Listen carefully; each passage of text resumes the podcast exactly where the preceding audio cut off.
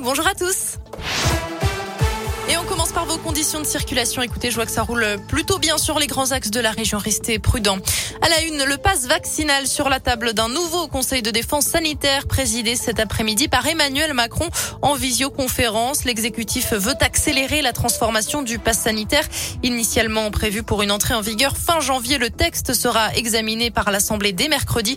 Le passe vaccinal pourrait être mis en place dès le 15 janvier. Et puis d'autres mesures sont envisagées pour freiner la propagation du Covid du variant Omicron. Samedi, on a franchi la barre des 100 000 nouvelles contaminations. Dans ce contexte, les vacances de Noël seront-elles prolongées Face à l'explosion des cas de Covid en France, une cinquantaine de soignants ont signé une tribune dans le journal du dimanche. Ils réclament le report de la rentrée scolaire. C'est aussi la proposition de plusieurs membres de l'opposition. Mais selon plusieurs médias, cette piste ne sera pas retenue.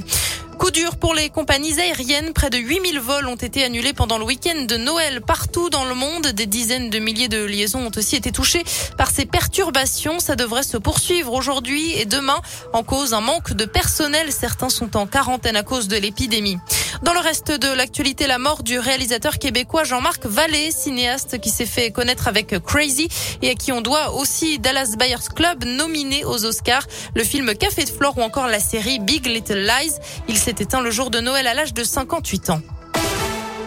Les enquêteurs toujours à la recherche d'indices après ce drame sur l'A7 dimanche. Le corps d'un homme a été découvert dans une voiture qui a pris feu à hauteur de Chasse-sur-Rhône en Isère. La voiture, une Ford Fiesta bleu nuit, roulait dans le sens Saint-Étienne-Marseille. Un appel à témoins a été lancé par la CRS autoroutière. Les cambrioleurs s'en vont avec les cadeaux de Noël. Ça s'est passé à Villemontais dans la Loire dans la nuit du 24 décembre. D'après le progrès, les voleurs se sont introduits dans une maison et se sont emparés des bijoux de 250 euros d'argent liquide, mais aussi des cadeaux déposés sous le sapin. La famille n'était pas présente au moment des faits car invitée chez des proches.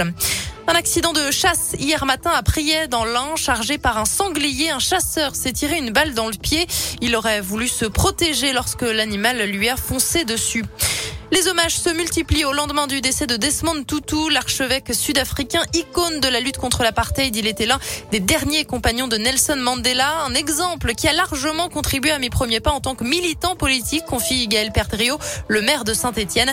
Desmond Tutu qui était un artisan de la réconciliation, une grande figure des droits de l'homme pour Damien Abad, député de l'Ain. Quant à Olivier Bianchi, le maire de Clermont-Ferrand, il se souviendra lui de son combat pour la justice, magnifié par des valeurs de fraternité et de pardon. On termine avec du sport et du basket avec la JL Bourg qui reçoit Orléans ce soir, coup d'envoi à 20h. Et on apprend que le meneur Hugo Benitez a été contrôlé positif au Covid. La semaine dernière, il ne jouera pas ce soir et ne participera pas non plus au All-Star Game à Paris.